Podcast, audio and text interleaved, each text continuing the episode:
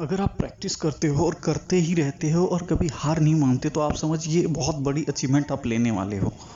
अगर सचिन तेंदुलकर 16 साल की उम्र से क्रिकेट खेलना शुरू नहीं होता तो आज वो इस क्रिकेट का, पूरा क्रिकेट जगत का भगवान नहीं कहलाता।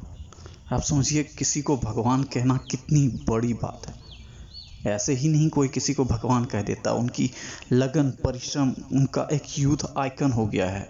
मिलियनियर लोग उन्हें चाहते हैं कि सचिन के जैसा बनना। भले कोई बन नहीं सकता, लेकिन एक ऐसा एग्ज़ाम्पल तो सेट किया कि इंसान इस हद तक भी पहुँच के कुछ कर सकता है, जो बंदा मैट्रिक फेल बट पूरा दुनिया में उनका नाम तो आप क्या चाहते हैं डिग्री या नाम? दोनों आपके ऊपर है।